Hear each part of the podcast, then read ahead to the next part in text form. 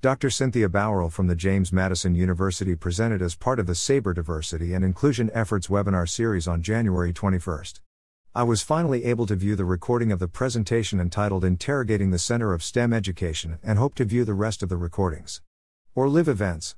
Also, I enjoy watching Marcos Garcia Ojeda introduce speakers in this and several other venues. Dr. Bauerle acknowledged the tough year and inauguration to start the talk. Bauerle was a visiting professor in the Applied Biotechnology Unit at the University of Dar es Salaam from 1999 to 2000 and being a biology department chair at Spelman College in Atlanta from 2005 to 2009. Bauerle discussed the assumptions one brings to different institutions and the institutional goals. Bauerle defined terminology used during the presentation. Peer, person excluded due to ethnicity or race, I want to try to use this term more often. Marginalized, to be assigned a position peripheral to rather than centered within educational mission and system.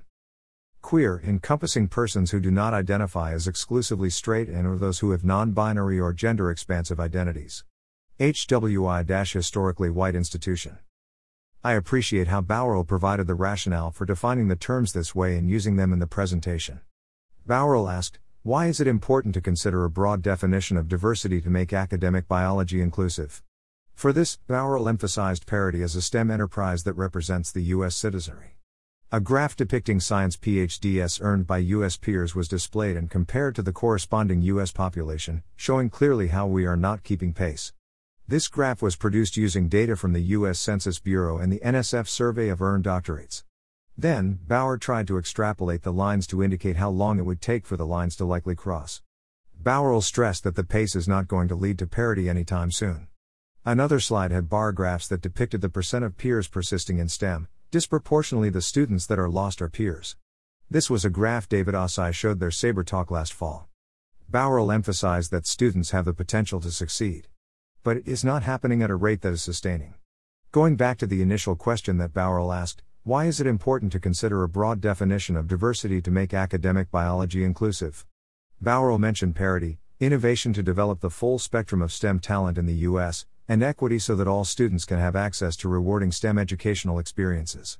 Citing Riegle-Crumb 2019, Bauerle explained that white privilege in STEM attainment is an active concept and gaps for Black and Latinx students are evident. Bauerle showed a sobering quote.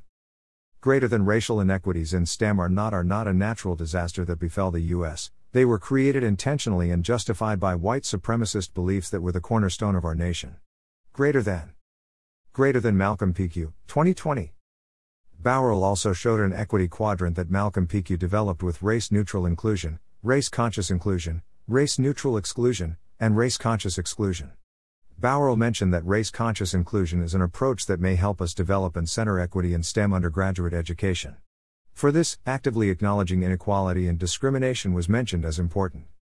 Bauerle explained the importance of prioritize equity based metrics for measuring effectiveness of programs, the success of peer and other marginalized students, and the elimination of educational inequalities. Recentering science learning on inclusion, citing Asai, 2020 and framing diversity as an essential component of educational excellence were highlighted as ways of promoting educational reform. Bauerle mentioned that students are aware of their identities and positionality in the learning context. I had to think about this and how it can be important in how we manage educational experiences. Interestingly, Bauer mentioned that as we shift to active learning approaches, social identities and social inclusion through microaffirmations, for example, become important. The concept of intersectionality is critical as we all have multiple factors, dimensions, and experiences that we bring to our educational environment. Bauerle listed instructor self awareness, empathy, affirming classroom climate, inclusive pedagogy, and leveraging support networks as inclusive teaching practices. The last part of the presentation focused on faculty hiring for equity based department that was very timely as I am a member of new search committee with several departments involved. Bauerle ended by emphasizing prioritizing equity and the success of peers, and that it is our responsibility to learn how we can be aware and improve what is going on in the classroom. The question and answer session had several discussions about positionality, what is parity, and should departments be held accountable for equity. I find it fascinating to learn about equity and identity. While I find the trends depressing and have felt marginalization throughout my life, I enjoy how in the last year great discussions have started. How can I become a better ally, mentor, and peer? What is parity and inclusion in STEM education? Photo by Campus Production on Pexels.com.